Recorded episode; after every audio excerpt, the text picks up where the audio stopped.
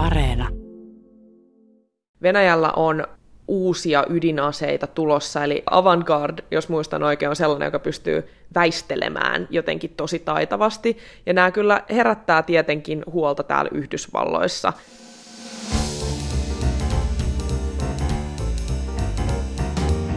Mistä maailma puhuu, puhuu tällä kertaa ydinsodasta. Aihe on synkkä, mutta lupaan, että tässä jaksossa ei ole luvassa pelkkää tuomiopäivän menoa. Mä palasin itse just Ukrainasta ja siinä kiireen keskellä kysyin meidän Yhdysvaltain kirjeenvaihtajalta Ida Tikalta, että mikä olisi hyvä podcast-jakson aihe juuri nyt. Ida mietti hetken ja sanoi näin. Mun mielestä meidän pitäisi Jenny nyt puhua ydinaseista. Ihan, ihan siis niin pelkästään, puhutaan pelkästään ydinaseista. Idan idea on toki synkkä, mutta se on myös asian ytimessä useastakin syystä. On tietenkin ilmeistä, että Venäjä on uhkailut Ukrainaa ydinaseilla, mutta vaikka ydinaseita ei edes käytettäisi, niillä on todella iso rooli Ukrainan sodassa. Tälläkin hetkellä Venäjä pommittaa Mariupolia ja muita Ukrainan kaupunkeja hajalle, mutta muu maailma ei uskalla mennä väliin. Yksi perimmäinen syy tähän on ydinaseiden pelko. Jossain vaiheessa ajateltiin, että ydinaseet estävät sodat, koska ne ovat niin kauheita aseita, mutta nyt Ukrainassa sotaa ei saada loppumaan ydinaseiden vuoksi. Miten tähän päädyttiin ja onko Venäjän ydinaseet uhka Suomelle, jos NATO-hakemus lähetetään? Entä voiko Suomeen tulla joskus ydinaseita? Näihin kysymyksiin etsitään nyt vastausta Iidan kanssa. Minä olen Jenny Matikainen.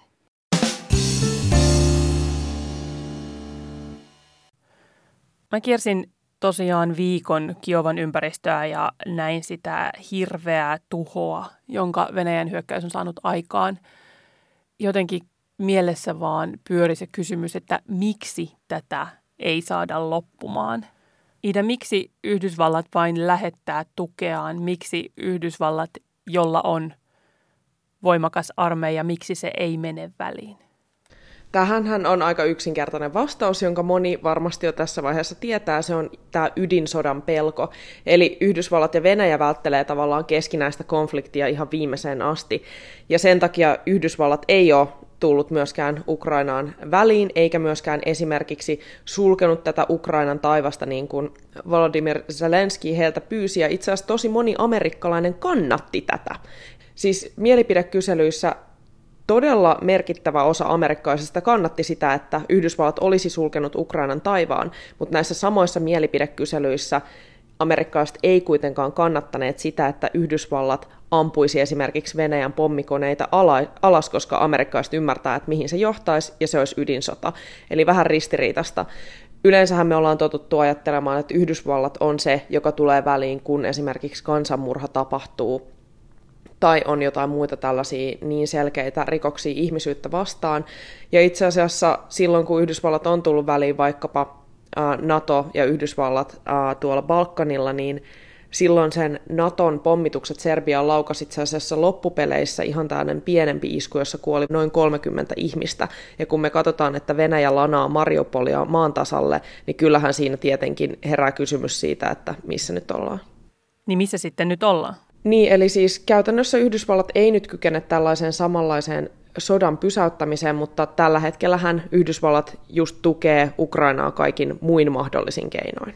Mutta sitä mä niin mietin, että mihin Yhdysvaltain johto ajattelee, että tämä tilanne sitten voi johtaa, että kuinka, lop, tukeeko ne vaan loputtomasti, loputtomasti, loputtomasti vai mikä tässä niin on se lopullinen päämäärä, jos ajatellaan, että miten Venäjä saataisiin pysäytettyä? Yhdysvaltojen päämäärähän on, että Ukraina voittaisi tämän sodan ilman, että Yhdysvaltojen tarvii olla suorassa kontaktissa venäläisjoukkojen kanssa. Ja just kun sä sanot tämän, että tuetaan loputtomasti ja loputtomasti, niin se on itse asiassa tosi tyypillistä yhdysvaltalaista strategiaa. Eli Yhdysvallat on tottunut siihen asemaansa niin suurena talousmahtina, maailmanmahtina, että Yhdysvallat pystyy tavallaan voittamaan saa raalla niin kuin kulutusvoimalla, kuten sitä armeijatermeillä kutsutaan, eli että laitetaan niin paljon resursseja, niin paljon aseita, niin paljon kaikkea, että se toinen, vaikka, olisi, vaikka olisikin strategisesti taitava, niin ei pärjäisi, ja Venäjähän ei nyt tosiaan ole ollut hirveän strategi- strategisesti taitava tämän sodan aikana. Uh, mutta sitten toinen juttu, mikä on tosi kiinnostavaa tässä Yhdysvaltain strategiassa tällä hetkellä, on se, että itse asiassa viime viikolla Lloyd Austin sanoi, eli siis Yhdysvaltain puolustusministeri sanoi suoraan sen, että Yhdysvaltojen tavoite tällä hetkellä on se, että Venäjä ottaa tästä, hyökkä, tästä sodasta niin paljon takkiin, että Venäjä ei pysty sitten hyökkäämään muihin maihin. Eli Yhdysvallat tavallaan sanoi ääneen sen, jonka kaikki tietää, eli että tässä on myös Yhdysvaltojen oma intressi tässä sodassa kyseessä siinä, että valtava, valtava kilpailija tai tällainen ei nyt ehkä kilpailija, koska täällä Venäjästä käytetään enemmän sellaisia termejä, että Venäjä ei ole niin kuin ihan Yhdysvaltojen rinnalla, niin joka tapauksessa, että Venäjä kärsii tästä ja Yhdysvallat hyötyy siitä myös. Eli tavallaan tässä on myös Yhdysvallat ja Venäjä vastakkain, eivät keskenään nokikkain sotatantereella, mutta kuitenkin mittelevät voimiaan siinä, että kummalla on enemmän valtaa maailmassa. Mutta samalla mä mietin tätä, kun varsinkin silloin alussa, kun Venäjä hyökkäsi, niin puhuttiin paljon siitä, että syttyykö tästä nyt kolmas maailmansota. Niin miltä se nyt tällä hetkellä näyttää? Tämä onkin kiinnostavaa, koska täällähän meillähän on heitelty tosi paljon tätä kolmas maailmansota juttua, mutta itse asiassa ehkä parempi vertauskohta on kuitenkin tämä kylmän sodan aika ja tällaiset satelliittisodat, joita nämä suurvallat kävi keskenään eri maissa, joissa toinen osapuoli tuki sitten sitä toisen osapuolen vastustajaa esimerkiksi massiivisesti, mutta nämä maat ei ollut sodassa keskenään, ja syyhän tälle löytyy juurikin ydinaseista. Eli äh, nämä satelliittisodat oikeastaan alkoi siitä hetkestä, kun Neuvostoliitto sai myös äh, haltuunsa ydinaseen. Neuvostoliitto taisi saada ensimmäisen 1949, ja aika pian sen jälkeen syttyi Korean sota, jossa nämä osapuolet tavallaan tuki eri osapuolia, Yhdysvallat, Etelä-Korea, Neuvostoliitto, Pohjois-Korea. Ja siitä asti Yhdysvallat ja Venäjä on käyneet tällaisia satelliittikonflikteja, joissa pyritään viimeisen asti välttämään sitä konfliktia keskenään. Ja NATO tavallaan muodostui juurikin turvaksi monelle Euroopan maalle, jossa vältettiin se, että Eurooppaan olisi syttynyt näitä satelliittisotia. Niin onko tämä sitten tavallaan jälleen yksi satelliittisota? Voisiko tätä määritellä niin? Sen voisi määritellä mun nähdäkseni niin. Niin jotenkin näistä ydinaseista, joihin nyt tässä on tarkoitus keskittyä, niin nehän on hirveitä sanoa, mutta jotenkin vähän outoja aseita. Niitä on siis käytetty maailmanhistoriassa vain kahdesti silloin, kun Yhdysvallat pommitti kahta japanilaiskaupunkia toisen maailmansodan lopussa. Mutta sen jälkeen tavallaan on puhuttu myös siitä, että ydinaseista tuli ikään kuin rauhan väline. Se kuulostaa ihan hirveältä paradoksilta, niin Ida, sinä turvallisuuspolitiikkaa opiskellut Yhdysvallat tietä ja avaapa hieman tätä aihepiiriä. Joo, ei, mutta mä olen ihan samaa mieltä, että nämä on tavallaan vähän outoja aseita, koska ne tuntuu jotenkin niin hypoteettisilta, kun niitä ei ole käytetty kuin se kaksi kertaa. Ja esimerkiksi kaikki niin kuin akateemiset teoreetikot, jotka tutkii ydinaseita, niin heille vähän naureskellaan, koska heidän teorioidensa pitävyyttä ei ikinä pystytä mitenkään toden, todentamaan. Mutta siis tosiaan ydinaseilla on tämä valtava sodan ehkäisy ehkäisytarkoitus myös, eli kuten me ollaan historiassa just nähty tämä, että Neuvostoliitto ja Yhdysvallat ei ikinä ajautuneet suoraan sotaan keskenään. Ja äh, tosiaan nämä kaksi, kaksi erimielistä ei, ei olleet sodassa, vaan, mutta alkoi tämä hurja asevarustelukilpailu ja ohjuskilpien rakentamiskilpailu. Sitten jos me katsotaan ylipäätään sitä, että miten ydinaseet on maailmalla levinnyt, niin siitä näkee, että ne on usein itse asiassa levinnyt juuri sen takia, että valtiot yrittää hankkia ydinaseita turvaksi, ei hyökkäysarsenaaliin.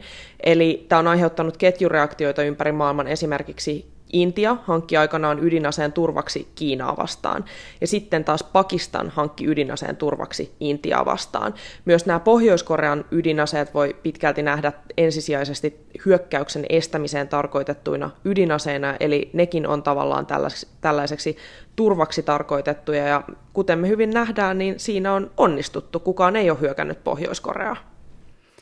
Turvaksi ja ehkä myös, miten se nyt voisi sanoa, tietynlaiseksi niin kuin oman egon esittelyksi myös siihen, että ikään kuin pieni valtio pystyy olemaan kokoaan suurempi.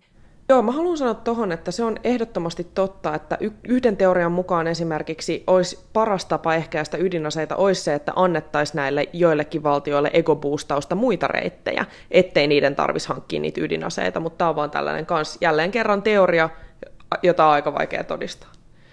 Meidän myös miettimään, että miten tämä on sitten, niin kuin, miksi esimerkiksi, ok, tämä on vähän randomia, mutta miksi Suomella ei ole ydinasetta, miksi sitten muilla pienillä, meillä on niin kuin iso vihollinen vieressä, niin miksi tämä ei ollut ratkaisu, ratkaisu meillä missään vaiheessa? Niin, tämä on vähän se kysymys, että miksi kaikilla maailman mailla ei ole ydinaseita, jos ydinase on se, jolla sä pystyt itsesi turvaamaan. Että loogisestihan eikö se olisi sitten se, että hanki ydinase ja oot tyytyväinen. Mutta se ei ole tavallaan itse asiassa mahdollista. Ensinnäkin sen takia, että tämä kansainvälinen yhteisö tekee ihan kaikkensa estääkseen näiden hirvittävän vaarallisten aseiden leviämisen, koska jos nämä aseet leviää, niin ainahan on se kysymys, että mitä jos tulee levottomuuksia, mitä jos virallinen hallinto kaatuu, mitä jos terroristit saa ne käsinsä. Eli todella vaarallisia aseita, joiden leviämistä halutaan estää, ja tässä on mukana myös nämä ydinasevallat, Venäjä ja Yhdysvallat, jotka sitä yrittää estää.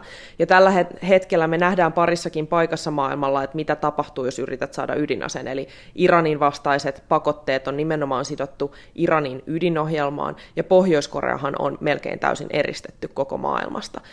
Myös jos muistat, niin Yhdysvallat aikanaan hyökkäsi Irakiin sillä perusteella, että Yhdysvallat ajatteli Irakin olevan kehittämässä ydinasetta, eikä halunnut sellaista Saddamin käsiin.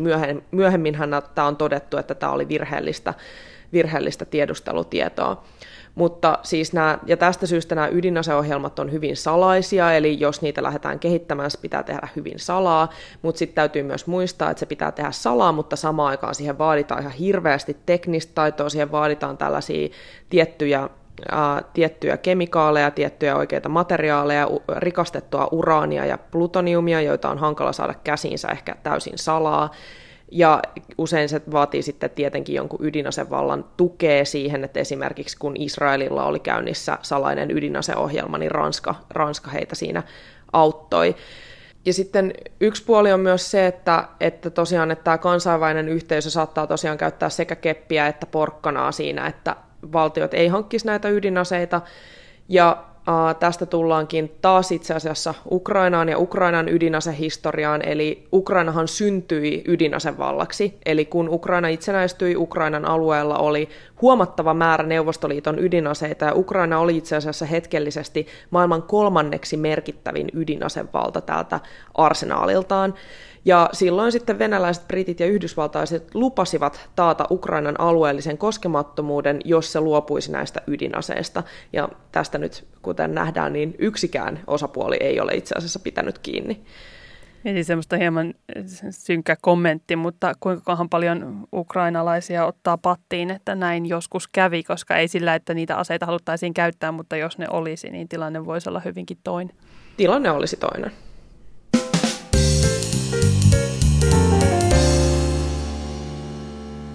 Puhutaan hetki sitten siitä, mitä ne ydinaseet oikeasti tänä päivänä on. Kaikki varmaan muistaa niitä kuvia historian tunnilta tai dokumenteista, kun ne pommit Yhdysvallat sinne Japaniin tiputtaa, mutta ydinaseetkin on kehittynyt aika paljon, mutta nopea kertaus, jos kaikki ei muista.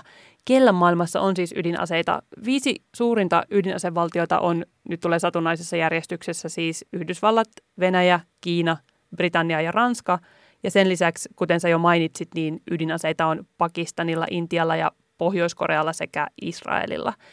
Niin mitä me tiedetään näiden maiden ydinaseiden niin voimakkuudesta, ei voi sanoa aseiden hyvyydestä, sanotaan, että aseiden pahuudesta?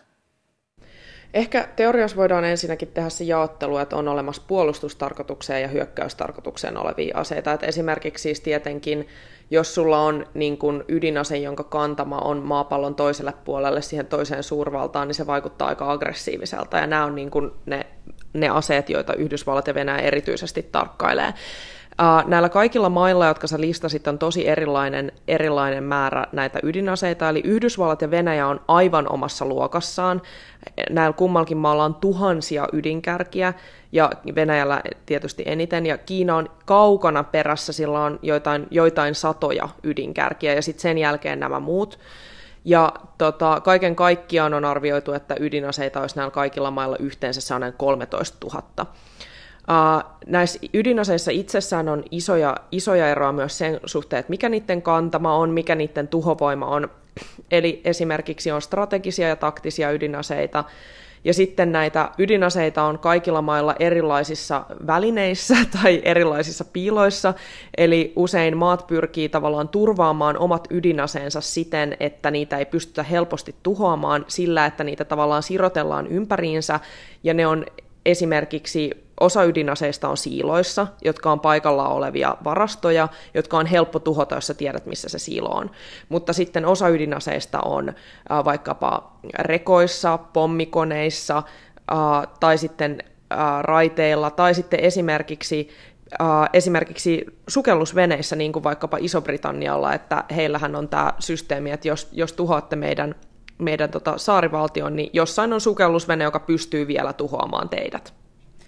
Eikö Venäjälläkin ole sukellusveneissä? Mä muistan, kun mä suunnittelin juttua tuolta niin kuin Venäjän ja Norjan rajalta, missä on siis joku sukel, Venäjän ydinsukellusvene tukikohta yllättävän, tai siis ei nyt edes yllättävän, mutta hyvin lähellä Suomea. Joo, on. Ja siis Venäjähän on ihan omassa luokassaan kaiken kaikkiaan tässä kehityksessä. Mutta kuinka omassa luokassa? Entäs sitten niin tämmöinen klassinen Venäjä vastaan USA ydinaseet? Kauhea, kumpi voittaa?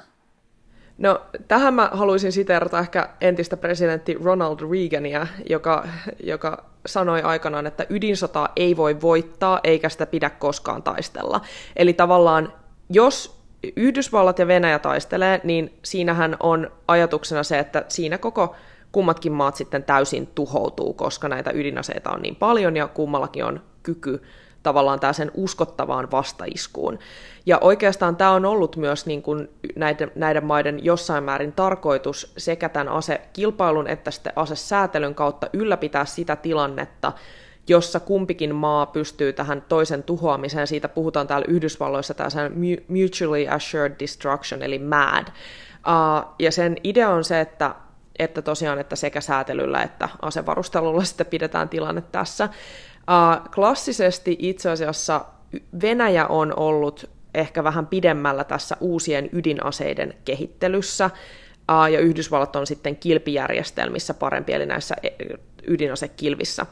Venäjällä on esimerkiksi tällä hetkellä paljon tällaisia niin kuin uusia ydinaseita tulossa, eli joilla on tällaisia hienoja nimiä, kuten Burevestnik tai Poseidon tai Avantgarde, jotka on tällaisia erilaisia ydinaseita, että esimerkiksi nämä on risteilyohjuksia, jotka, eh, Burevestnikit muistaakseni on risteilyohjuksia, jotka toimii ydinvoimalla ja sitten se on vielä ydinohjus, eli niillä on käytännössä loputon kantama, joka, joka on silleen aika, aika tota, Villi ja Avantgarde, jos muistan oikein, on sellainen, joka pystyy väistelemään jotenkin tosi taitavasti. Ja nämä kyllä herättää tietenkin huolta täällä Yhdysvalloissa ihan syystä, että se ei ole mikään läppä, että Venäjä pitää yllä tosi paljon tätä ydinasekehitystä.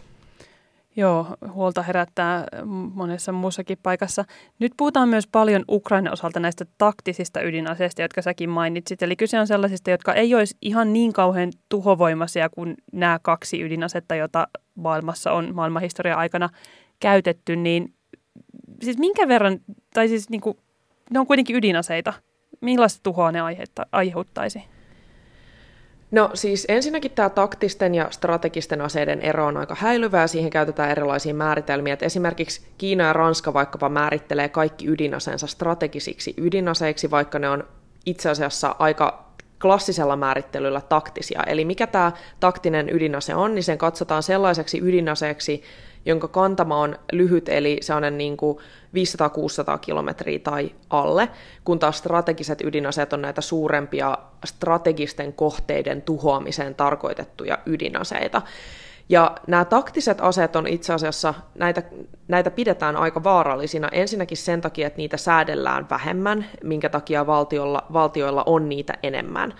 Ja sitten toiseksiin, toisekseen näitä tak, nämä taktiset ydinaseet on käytännössä tarkoitettu vähän niin kuin tällaiseen taistelukäyttöön, eli niillä on, ne on myös sen kokoisia, että idea on se, että ne ei tavallaan aiheuta sitä laskeumaa sinne toiselle puolelle. Ja niitä pidetään myös vaaraisina sen takia, että ajatellaan, että niiden käyttöön on matalampi kynnys, joka sitten johtaisi tähän eskalaatioon.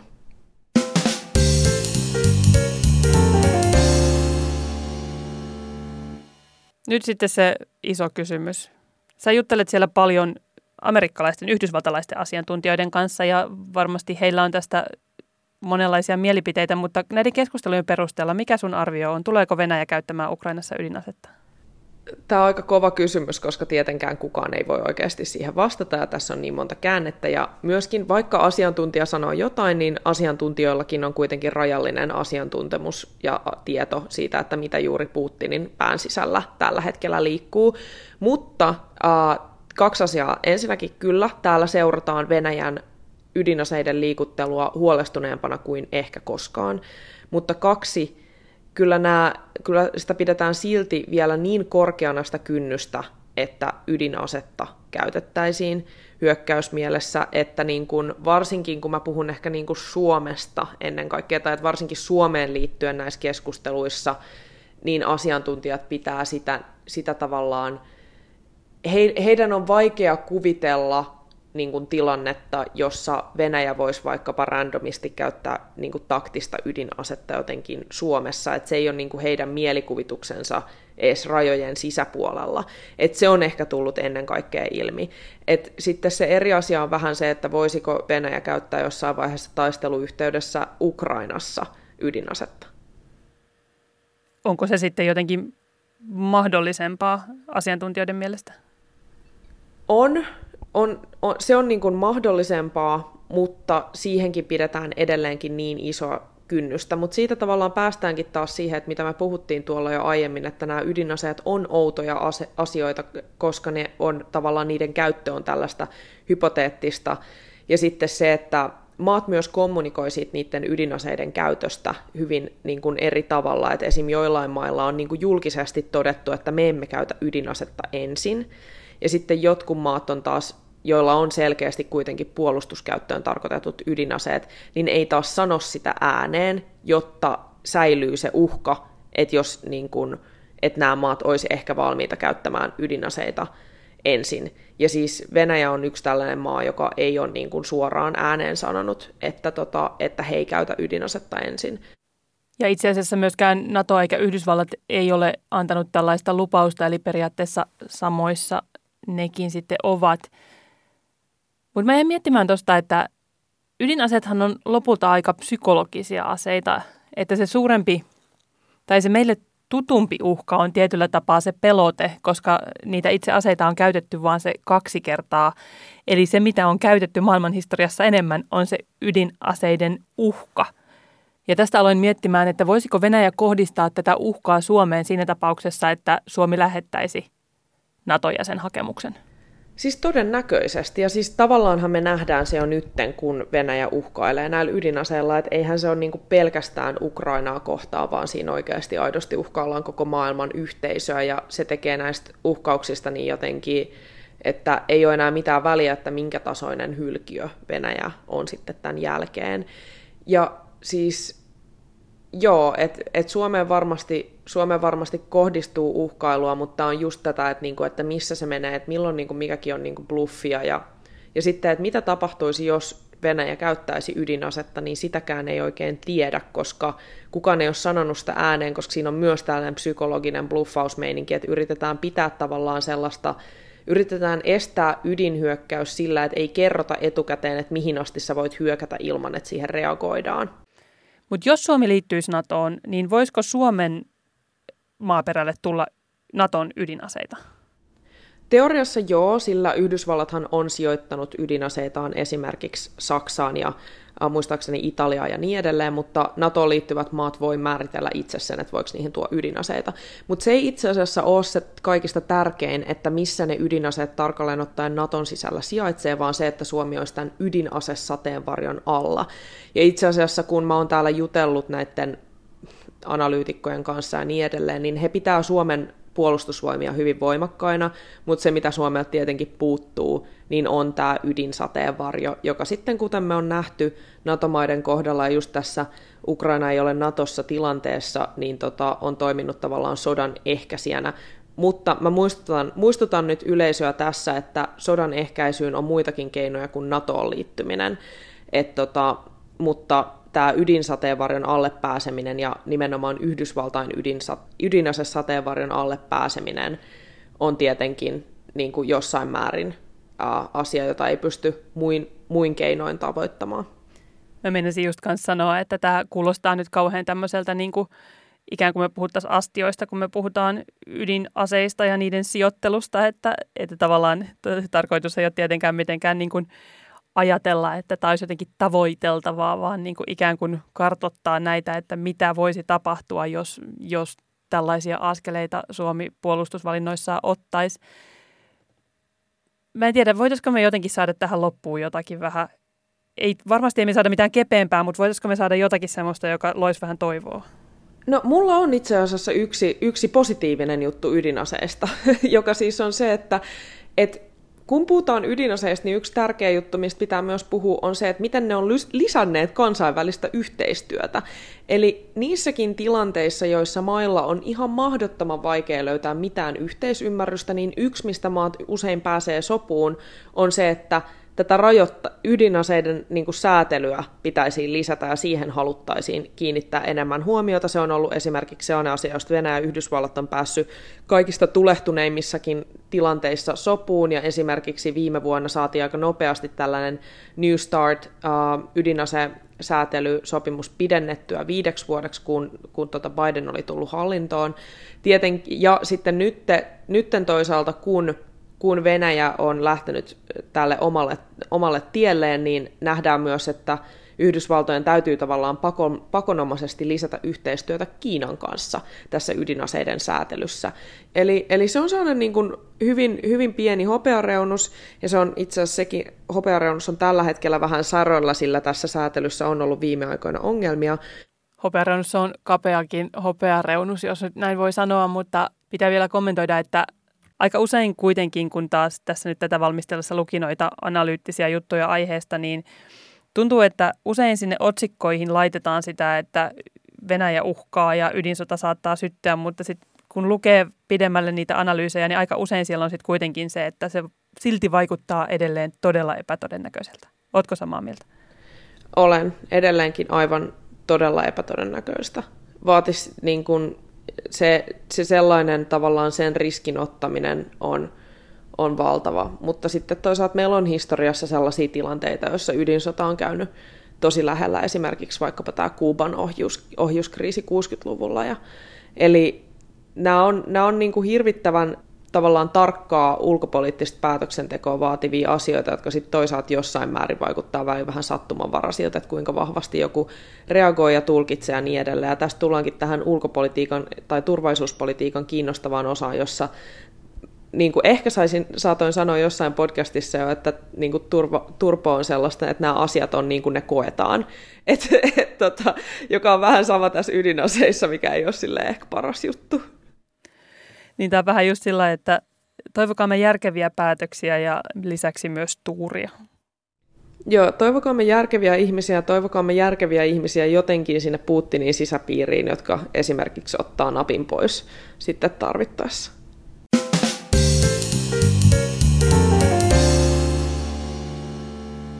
Legendaarinen mystinen ydinasenappi. Siinä olisi kanssa selvittämisen paikka, että onko oikeasti jossain olemassa Moskovassa jonkunlainen nappi. Mutta paljon tuli selvitettyä tässä jaksossa ydinaseiden synkästä olemuksesta. Toivottavasti ei mennyt liian aseiden kalisteluksi tämä jakso teidän mielestä. Kiitos Washingtonin kirjeenvaihtaja Iida Tikalle. Kiitos teille, kun kuuntelitte. Tämä oli Mistä maailma puhuu.